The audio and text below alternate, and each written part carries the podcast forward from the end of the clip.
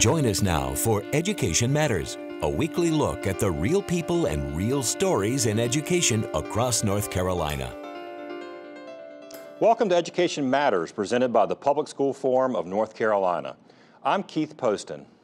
The North Carolina General Assembly may have stripped the North Carolina State Board of Education of much of its power following the November 2016 election, but a new chairman and several new board members appointed by Governor Roy Cooper are charting their own path and priorities for education in our state. This week, we talked to that new chairman, Eric Davis, and two of the newest board members about where they are focusing their attention. Before we tackle our main topics, we open with our headlines, a quick scan of education headlines across North Carolina and the U.S. While a couple of races across the state remain unsettled, Democrats in North Carolina have already accomplished one of their goals for the midterm election by breaking the three-fifths Republican supermajority in the General Assembly. The veto-proof majority Republicans have held since 2012 effectively gave them free rein in crafting and passing legislation without any Democratic support. With Democratic Governor Roy Cooper, the veto will now carry more weight. And Democrats hope that leads to a more, more compromise and influence over legislation. Many observers, including Governor Cooper, credit the engagement of teachers and the NCAE, which organized May's Teacher March, for helping break the supermajority. A new study by the Brookings Institution found increasing investments in school resource officers in North Carolina did not lead to safer schools. With school safety getting much more focus in the wake of several school shootings, including recently in Charlotte, SROs have been the focus of new legislative funding. The study found that some students felt safer with SROs around, but the actual number of violent incidents was unchanged. And at the same time, females, African American students, and students who have experienced fights, bullying, or religious teasing reported feeling less safe in schools, even though SROs were present. Finally, a new federal report found that high schools with concentrated poverty are less likely than low poverty schools to offer coursework that students need to get into four-year colleges and succeed. High schools, uh, high poverty schools were defined in this study as having free or reduced price meal rates of at least 75%. The study found that these schools are less likely to offer calculus and physics and less likely to offer advanced placement courses and access to dual enrollment in high school and college classes. Remember, you can visit the Public School Forum's website at ncforum.org, click on Education Matters, and read more about each of these headlines as well as the other topics we cover each week.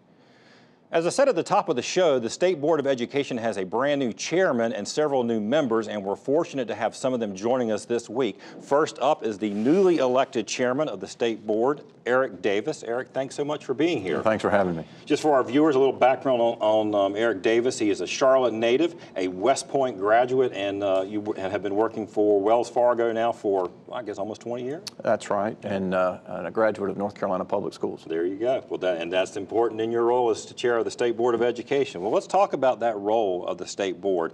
Now, obviously, you've been on the board during these last couple years. Been a lot of, I mean, let's let's be honest, been a fair amount of sort of turmoil, a little bit of uh, acrimony. The, the the General Assembly passed legislation that took away a lot of power. There was a lawsuit. The Supreme Court ultimately ruled that those issues are are, are settled more or less. But um, I guess now, as the new chairman, you replaced uh, Bill Cobey.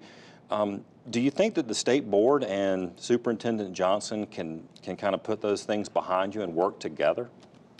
Well, Keith, um, I have the utmost respect for the office of the state superintendent, and in uh, my time, I've had the good fortune to work with a number of superintendents, both local and state, who are skilled at working with their board for the best interest of their students. And the fact is, the system can only be as successful as the superintendent is successful. So our board is committed to working in an open and collaborative way with the superintendent. And in doing so, we respect the superintendent's role to manage the day-to-day -day affairs of the department. And we will, at the same time, execute our roles in terms of overseeing his management of the agency and our policy-making authority. Now, from time to time, that will likely create challenging but professional conversations that we will have in the public spectrum because the board must do its uh, work in the public spectrum. But I'm confident that moving forward in January, we'll keep the best interest of our students in mind. Well, it's, that's, that's actually the, you, you mentioned about sort of oversight and policy. That was actually one of my questions. Was when you think about the role of the state board of education vis-a-vis the uh, state superintendent. I mean, are you partners, or are you, uh, or are you more of a watchdog oversight, or both? Well, in, in my opinion, in the best interest of our students, we're partners, and it's a collaborative teamwork relationship. But unfortunately, the recent events have have changed that relationship and caused it to evolve. But we will endeavor to work as partners and collaborators, ensuring open communication and participation uh, between the board and the superintendent um, in order to uh, do what's right for our students. All right, so we're going to be, we're heading in, there will be a special session in a couple of weeks, but uh, we're really looking, I guess, from, from overall where education funding and policy happens in the long session next year and starting in January. So, so what are the state boards and what are you as chairman, what are your priorities moving into 20, the 2019 legislative session? Sure, so at our last meeting, we approved a legislative agenda and, and a board a budget expansion request, which we did so in collaboration with the state superintendent and his staff. So we're making one submittal this year. So that's progress in and of itself. And that didn't but, happen last year. No, it did not. And, and that was more of a historical. That, well, that's that's that's that's that's that is a. So I think that's a sim, more than a symbolic measure. That that's a demonstration that that uh, we're moving forward together. The most, or the largest element of that request is about $70 million in additional school support personnel, school nurses, counselors, psychologists, school resource officers, and so mm-hmm. forth. And, and that's a good first step. But in fact, it will take us 10 years to get to the national average wow. in those positions if we continue at that pace. So we're going to need to take that first step as a state this year and then accelerate the progress this year. As your headlines uh, indicated, our students are coming to us each day with greater issues, greater demands. Uh, we need more support for our students and teachers. And, and I think we ought to consider this school nurse in, as an investment, not as a cost. In fact, a recent study showed that, that if we had school nurses at the level of the national average, it would save on average 30 minutes per day for our teachers and over an hour per day with our assistant principals so that they could focus on educating our students, yeah. not having to uh, to support their needs. Yeah, we you know we took our cameras down to the uh, to the teacher march just to kind of talk to the teachers. Why are you here? And um, um, very few of them talked about teacher pay. They actually talked about those kinds of things. They talked about school resources and supports within the school that they thought that they didn't they didn't have as much support as they needed or that they even used to have. Across the state, the number one thing we hear from superintendents running districts is the social, emotional, and mental health of their students are the primary factors inhibiting their education. And those are burdens that are placed on our principals and teachers each day that when, when our students come to school, we need as a state to do a better job of caring for our students when they're out of school and prior to them coming to school so that they come better prepared for our teachers. All right, let me ask you a shift gears. We, uh, uh, you had the, at your last meeting, you had a, a, fairly spirited discussion about the innovative school district and the, uh, uh the, the, the, decision to possibly add Carver Heights um, Elementary School uh, into the ISD. It was delayed. Um, and uh, the, the, the, board voted to push that decision until it's in in, in a few weeks what were the what are you doing now as chairman as the board to I guess to inform your decision uh, your, your final decision in December? Well, the Innovative School District highlights a trend across our state. If you look at the schools that were considered and the schools selected last year, the communities that those schools are in have certain common traits and characteristics. Declining population, decreasing enrollment, high concentrations of poverty, typically inadequate health care, difficulties in nutrition, uh, just a common thread of challenges before the students ever get to school. And so the innovative school district, if it's going to be a reform model going forward, is, needs to be part of a comprehensive effort by our state to deal with those underlying issues that inhibit our students' abilities to succeed at school. In terms of the innovative school district itself, um, I think there's opportunities to improve that policy. For instance, if the innovative school district um, put the punitive transfer provision secondary and was primarily a partner to school districts, partner in the way of bringing effective strategies to turn around schools, but also uh, a, a, push mm-hmm. of oversight and management urgency to help districts make those difficult and often unpopular decisions that are necessary in order to turn schools around, and then hold in reserve and use selectively the transfer provision, I think that would be a more effective policy. Well, that makes that makes that makes a lot of sense, and, I, and I'm definitely I want to talk to. We're going to keep following this issue, and I want to talk to our next guest a little bit more about it. But unfortunately, we're out of time right now. Uh, but thank you so much, Eric, for being here today. We look forward to having you on at another time. My pleasure. Thanks so much. When we come back, we're going to be joined by two of the newest members of the State Board of Education, James Ford and J.B. Buxton. But before you we go to break, see if you can answer this question. True or false, the first task of the State Board of Education after it was formally established was to rebuild the system of schools after the Civil War.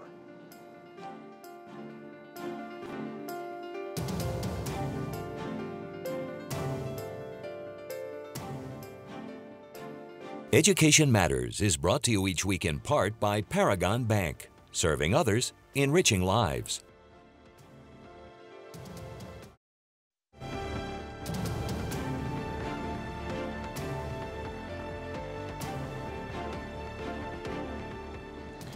Welcome back to Education Matters. Did you correctly answer true? The state constitution that was adopted in 1868 established the first official state board of education and its first task was to rebuild the war-torn system of North Carolina public schools after the Civil War. We're going to continue our discussion about the new State Board of Education with two of its newest members. We have joining us James E. Ford of Charlotte, former North Carolina Teacher of the Year, now running his own uh, consulting business focused on equity issues. So welcome back to the show, James. Good to be here again. And uh, uh, a friend of the show, uh, J.B. Buxton. Uh, JB is uh, here from Raleigh. He's a member at large of the State Board of Education. Recently appointed, I should mention, James is of the Southwest Education Region of the State Board of Education. Again, so thank you and congratulations on your appointment. I um, Thank you. Um, what I wanted to ask you about first, and I'm actually I'm going to start with you, James. Um, how do you see your role um, like going into this, I, you know, I, you had your very first meeting, and anyone who knows you, um, you, you, didn't, you weren't quiet, um, which is good. Um, so tell me what, how you see your role. Uh, what does James Ford want to be on the State Board of Education? I think, well, in addition to uh, working in, in, in unison uh, with my fellow board members, um, is you know. I, am beating the same drum, right, and have for a long time, which is just trying to find ways to equalize opportunity for all kids. And when I talk about equity, obviously I talk about race, but I'm talking about socioeconomic. I'm talking about uh, linguistic diversity. I'm talking about you know the differences uh, in educational opportunity for kids in, in rural North Carolina versus urban. Um, just working with the populations that we know are often underserved and, and overlooked, and that's kind of my heart. Right now, JB, I mentioned James was former Teacher of the Year. I didn't give you a little bit of a plug. You've been you've been working in education policy. Uh, for decades. You call me old? I'm calling you old, a little bit old. Uh, well, I guess we, you and I said we could, we'll say 20 plus years. How about that? That's good. Uh, and, but including you were deputy state superintendent um, of public instruction. So a role which you had significant interaction with the State Board of Education. So, you know, the conversation I just had with Chairman Davis, you've you kind of been on both sides of that now. You're now sitting on the State Board. Sort of how do you see Look, there's undeniable tension. I mean, there's been tension between uh, the, the, the, state board. I mean, Bill Cobey resigned. I mean, I think it was pretty clear that, you know, it was sort of, it was time for him. He's like, I've had what I want to do. How do you hope these, the, bridge these divides? You think your experience um, being on the other side can help? Well, first, I, I just want to say how great it is to have James Ford on this board. I mean, to have his perspective from the classroom and what he's sure. done with schools across the state and nationally is outstanding. So I'm appreciative of the governor's confidence in him and his accepting that appointment. Uh, and it's great to have him next to me here. I, I, will tell you that as I sit at that state board table, I do think about the time when I sat on the other side of the table. We're a strategic body. I mean, our role is to be strategic about the direction and focus of the system and the public school system and to manage the efforts of the department against that strategy to support the improvement of education in the state and to support the educational performance of kids. We don't operate the State Department.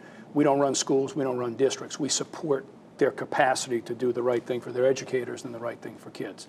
So I see myself and my colleagues as sitting in a strategic role where we can move the system to best support the capacity of our districts and schools to do the jobs we need them to do in their communities for kids. Right. Um, I want to go back to your, uh, your James, your comments about equity. I understand, I know that the state board just had a, a planning, I guess, a retreat, or at least a meeting before the public meeting, and one and part of that um, was a pretty intensive um, uh, focus on race and equity. Sort of tell me um, more about the board's goals that you see related to, to, to those issues. Well, I think under the leadership of Chairman Davis, um, we've been pretty forthright in, in acknowledging that there are all sorts of different breaking points and that for us to ignore issues of race, uh, for us not to really be firmly grounded and build up the uh, the knowledge base around these issues, and not just how they impact our sector, but how they impact all of the sectors, so that it's, you know, um, we can't just talk about achievement without talking about the gaps and opportunities. So for us, it's about uh, one, us getting to know each other a little bit better, but also exploring as a group, and as JB mentioned, being strategic about how we uh, diagnose problems and how we administer interventions in ways that acknowledge all of the underlying factors that really just culminate inside the classroom. So I think race is a very firm foundation to start on. We see it in just about every other aspect of society, but we're going to continue to talk about these things because, you know, education is not divorced from the other societal and political reality. Right. JB, do you think, the, I mean, does the board and, and really the education, I mean, leadership, governance structure, are there blind spots that I think that, that, that our state needs to work on in terms of maybe things they're not seeing or don't understand yet? In the equity context. Sure. Um, I think an understanding of the department's role in building capacity in districts and schools is a blind spot right now. I mean, what I see coming back into the state government is a serious atrophy of the ability of the department and the state to support low-performing districts right. and schools. And when we think about all the issues that play out that James just talked about, the ability of the state to provide strategic support uh, I think we got a lot of rebuilding to do. Yeah, I mean, look, I just talked to a, a, superintendent just yesterday, and they made a similar comment. They said, we just, we feel like we just, at this point, we're going on our own. Um, that they're, they don't see, um, I mean, it's about I mean, some of the supports. I mean, they're, they're in a transition. I mean, to be fair sure. you know, they, to Superintendent Johnson and his team, I mean, I, I just met with a Deputy State Superintendent, said the same thing. They're in a transition. But that's a, that's a good point. All right, let me ask you about ISD. Um, I think I believe both of you voted to uh, sort of delay the um, mm-hmm. the decision to vote. What are your concerns? And I guess you know one of my questions I didn't I didn't ask Chairman Davis, but there's a, there's a good chance you're going to get to this vote in December, and the the superintendent, the school system, um, the county commission, the teachers are all going to say we don't want this, and you're going to be. I mean, do you still vote to movement of the ISD?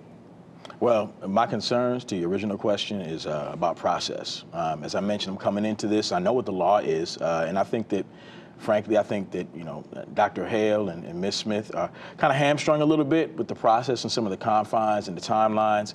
Uh, but what I know about any um, sort of intervention that's you know supposed to be community supported is that you have to take time to really build um, you know, build responsiveness with that community and be able to hear and adhere to the concerns and, and not be put upon, and particularly the populations we're talking about. And that's something I lifted. Uh, low-income populations, communities of color.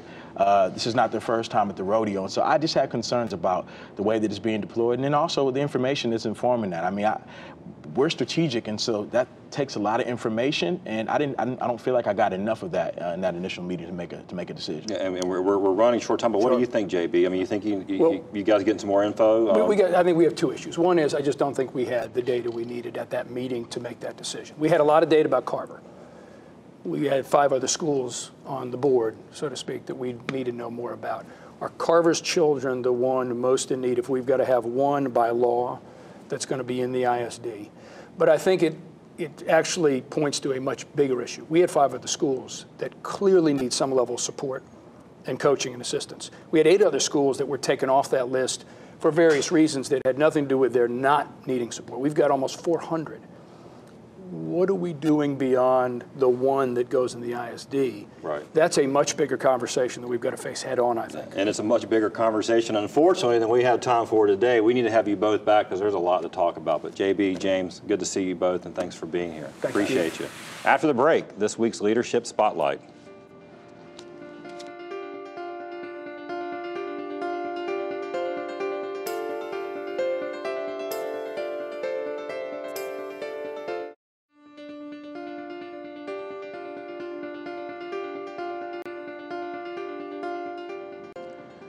Each week, Education Matters spotlights individuals demonstrating exceptional leadership in education in North Carolina based on nominations from you, our viewers. This week, we spotlight the Duke STAR program. Leadership Spotlight is brought to you by Participate, where we believe every student deserves equitable access to quality education. The Duke Summer Training and Academic Research Program really aims to introduce people to clinical research. They are high school students and college students, uh, and we take a few teachers as well. We really aim to get students uh, and teachers from the local community and surrounding communities. And we also have an emphasis to make sure that we get underrepresented minorities in medicine and, and healthcare. The purpose really is to make sure that we are showing um, these students like various scientific backgrounds, various um, opportunities that they have kind of going forward. They are learning each day about different aspects of clinical research. They would learn about doing literature searches, data analysis, so they would learn some about st statistical analyses and um, the things that are involved in looking at data and how to interpret the data. As I was in the STAR program, I'm learning about the different career fields you could take. I learned basically about myself, what I was interested in, what I wasn't interested in, being around these babies and these families and seeing all the work that goes into it and all the reward that goes into it.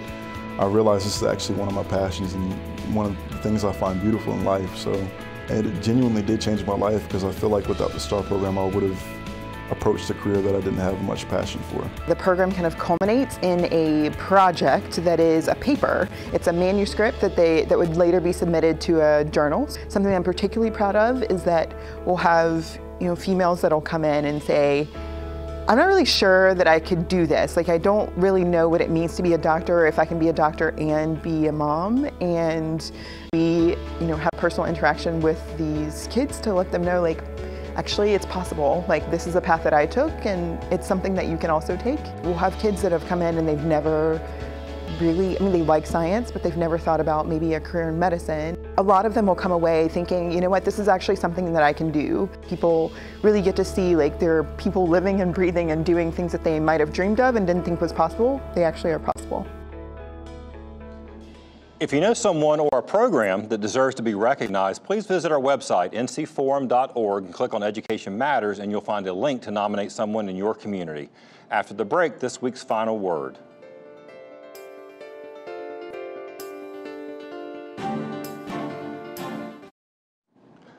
The recent elections will mean a new look for the General Assembly when it convenes in January. While Republicans maintained their majority at the legislature, Democrats did successfully break the supermajority in the chambers. In the recent past, vetoes from both Republican Governor Pat McCrory and Democratic Governor Roy Cooper were essentially meaningless. Republicans really didn't need to work with Democrats to advance their legislative agenda on education or anything else for that matter. With the new General Assembly, vetoes by Governor Cooper can no longer be automatically overridden, so Republicans will need at least some Democratic votes for their legislation to become law. That includes the state budget, where all the big ticket education items are, such as teacher pay, classroom supports, teacher assistance, private school voucher funding. They all reside there. Now, we've seen what it looks like when there is no bipartisan cooperation on education. A bill passed in a special session after the November 2016 election stripped power from the State Board of Education, a move that led to basically two years of dysfunction and lawsuits where the priority seemed to be anything but students. And now there's a lame duck session set to begin before the newly elected Democratic members are sworn in, paving the way for similar legislative actions to take place. Now, Education used to be a shared priority in the state. In the weeks before the election, we actually saw what it looks like when we put students first, with bipartisan efforts to help our schools and communities recover from Hurricane Florence. Perhaps this more balanced General Assembly will at least force folks to work together, and maybe, just maybe, they'll remember how much they can accomplish when they do. That's it for this week's show. Thanks for watching, and we'll see you next week.